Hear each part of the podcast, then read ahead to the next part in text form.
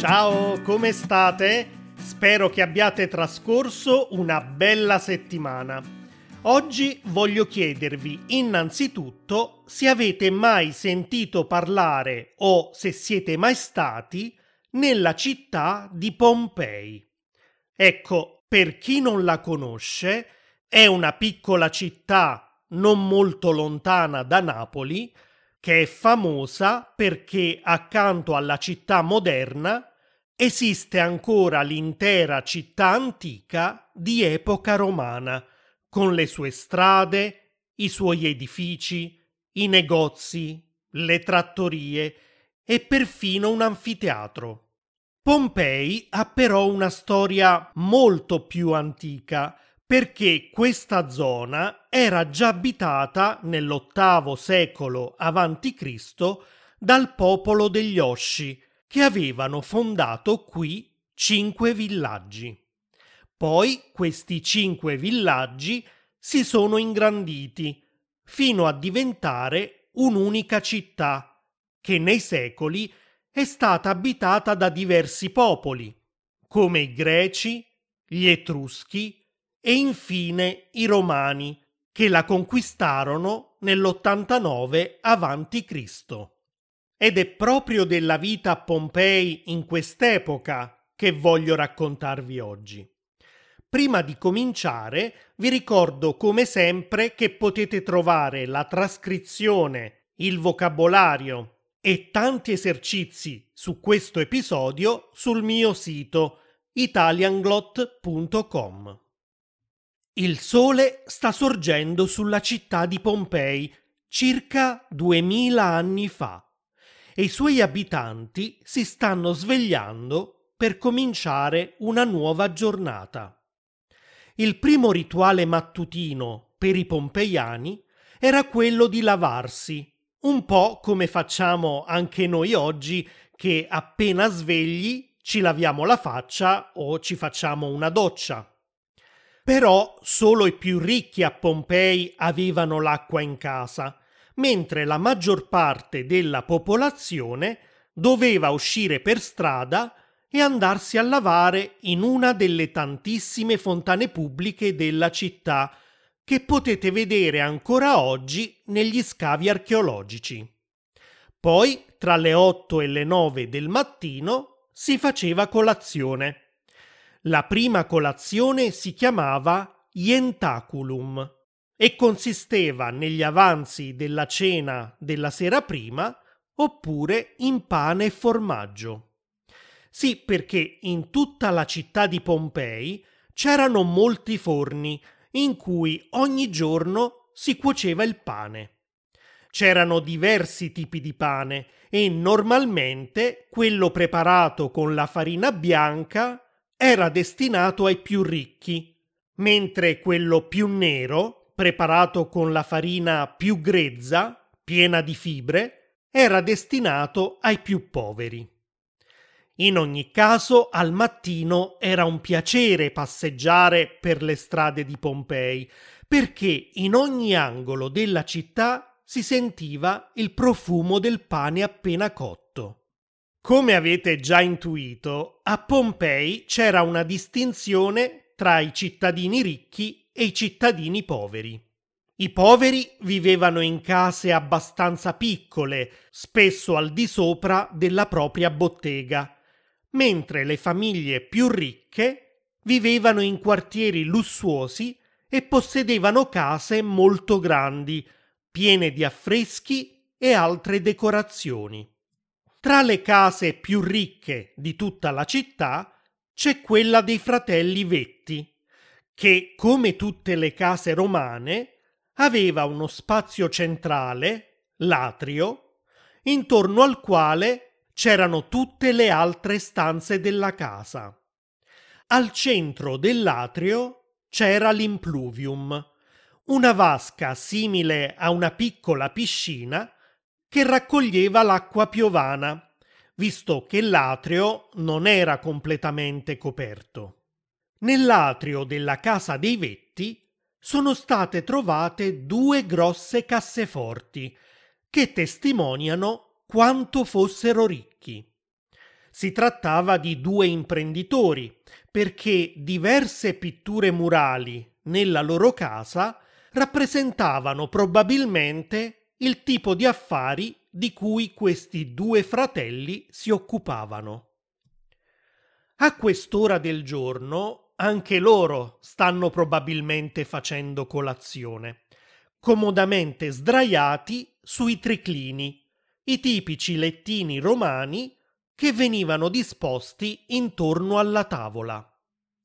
A differenza di molti altri pompeiani, però, la colazione dei due fratelli non consisteva di semplice pane e formaggio, ma era molto più abbondante e veniva preparata nella cucina della casa da servi e schiavi. Qui le pentole e altri tegami venivano messi su delle griglie al di sopra di un bancone in pietra che era ricoperto di brace ardenti. Dopo colazione la città si riempiva di vita. Ognuno si spostava per andare ad aprire la propria bottega, per svolgere diversi affari o semplicemente per fare una passeggiata. Ovviamente a quell'epoca non c'erano automobili, però c'erano i carri che venivano tirati da cavalli. Ecco, per una legge che aveva voluto Giulio Cesare, i carri non potevano circolare nelle strade cittadine e così, nelle prime ore del mattino, a Pompei, i carri uscivano dalla città, che diventava una vera e propria isola pedonale. In italiano, una strada pedonale è una strada in cui è proibita la circolazione di veicoli come le automobili e i motorini e così i pedoni, cioè le persone che si spostano a piedi, possono godersi l'intera strada passeggiando e magari facendo shopping. Un'isola pedonale invece non è una singola strada, ma un'intera area della città in cui il traffico è vietato. Immaginate quindi pompeiani che potevano godersi tranquillamente tutta la città che già dalle prime ore della giornata diventava un'enorme isola pedonale. Se visitate gli scavi di Pompei, vedrete infatti al centro delle strade delle file di grosse pietre squadrate che andavano da un marciapiede all'altro. I pedoni usavano queste pietre proprio per attraversare la strada, quasi come delle antiche strisce pedonali, e tra una pietra e l'altra c'era lo spazio sufficiente perché potessero passarci le ruote dei carri. Ma quali erano le attività che si svolgevano durante la giornata a Pompei? gran parte della vita pubblica si concentrava nel Foro, la piazza centrale della città dove c'erano importanti edifici, come quelli della pubblica amministrazione o come i templi dedicati ad alcuni dei, tra cui Apollo e Giove. La piazza era circondata da colonne e ai lati c'erano diverse statue. Qui si svolgeva quindi la vita politica e religiosa della città. Gran parte della popolazione in ogni caso durante la giornata oziava, perché gli unici che lavoravano erano gli schiavi e i servi, e ovviamente i gestori delle botteghe e di altre attività necessarie per la città. A Pompei, ad esempio, c'erano decine di lavanderie, tra cui la più famosa è quella di Stefanus. Nel suo cortile c'erano diverse vasche dove i fullones, cioè le persone che lavoravano nella lavanderia, immergevano i panni per poi iniziare il lavaggio schiacciandoli con i loro piedi.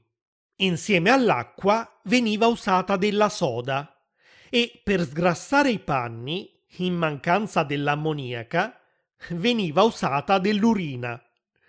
L'urina era così richiesta che per le strade venivano lasciate delle anfore che chiunque poteva usare per, diciamo così, lasciare il proprio contributo.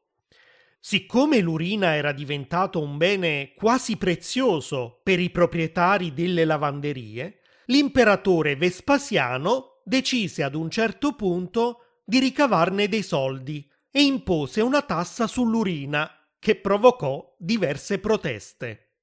Vespasiano allora rispose alle proteste pronunciando una celebre frase, pecunia non olet, che in latino vuol dire i soldi non hanno odore.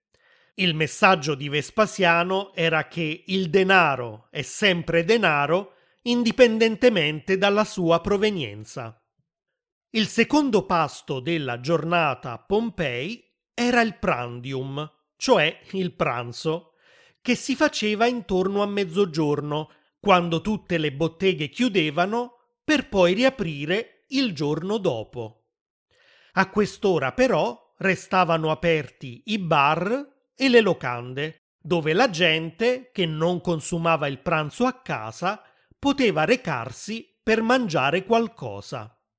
In ogni caso, questo era un pasto molto rapido, che spesso avveniva in piedi e a volte senza neanche lavarsi le mani e consisteva normalmente in pesce e verdure oppure carne fredda, uova o frutta.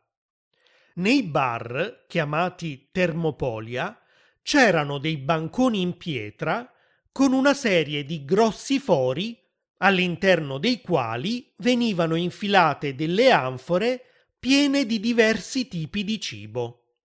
Erano un po' come i moderni fast food si entrava nei bar, si sceglieva quello che si voleva mangiare e spesso lo si consumava sul posto. Chi invece voleva mangiare in una locanda poteva sceglierne una tra le centinaia presenti a Pompei. Una delle più famose era quella gestita da Asellina, dove al piano inferiore si poteva appunto mangiare qualcosa, mentre al piano superiore si poteva trascorrere qualche momento più intimo insieme alle cameriere di Asellina. Queste ragazze erano molto influenti a Pompei perché contribuivano addirittura a sostenere dei candidati politici firmando le loro pubblicità elettorali e di servizi come quelli offerti dalle Aselline a Pompei ce n'erano diversi. Nel sito archeologico si possono infatti visitare ancora oggi i cosiddetti lupanari, cioè delle case in cui lavoravano le lupe, che era uno dei tanti termini che si usavano per definire le prostitute. Sembra che i lupanari fossero circa 25 in tutta la città, senza contare quelli che si trovavano al piano superiore delle locande. E all'ingresso delle stanze, dette celle, c'erano il nome della ragazza, il prezzo e delle pitture murali erotiche che rappresentavano le sue specialità ma a Pompei ci si rilassava anche frequentando le terme, che erano un po' come le nostre moderne spa. All'ingresso c'era lo spogliatoio e poi si proseguiva verso le sale interne con piscine di acqua a diversa temperatura. Di solito si cominciava con il frigidarium, dove si faceva il bagno con l'acqua fredda. Poi si continuava con il tepidarium, dove ci si poteva immergere nell'acqua tiepida, e infine si arrivava al calidarium, dove l'acqua era molto più calda. Ed è arrivato il momento del pasto più importante della giornata, la cena. Molti affreschi a Pompei ci mostrano che, soprattutto tra le famiglie più benestanti, La cena si consumava insieme a diversi ospiti intorno a una tavola piena di pietanze deliziose, ovviamente sempre distesi sui triclini. C'erano spesso suonatori, schiave che servivano del vino, danzatrici, e si poteva andare dalle tre portate di una cena modesta fino anche a sette portate durante le cene più abbondanti. Si cominciava con un antipasto per poi proseguire con pollo, ostriche, pesce, verdure, uova, frutta e tanto altro ancora. Insomma, se non eri uno schiavo o un servo, a Pompei potevi davvero fare la dolce vita, tra ozio, banchetti, terme e lunghe passeggiate tra le strade cittadine senza traffico e senza stress. Fatemi sapere con un commento sul mio sito italianglot.com se per caso avete già visitato Pompei o se vi piacerebbe farlo e se volete che ve ne parli ancora nei prossimi episodi. Nel frattempo vi auguro una bellissima giornata o serata a seconda dell'ora e ci risentiamo presto. Ciao!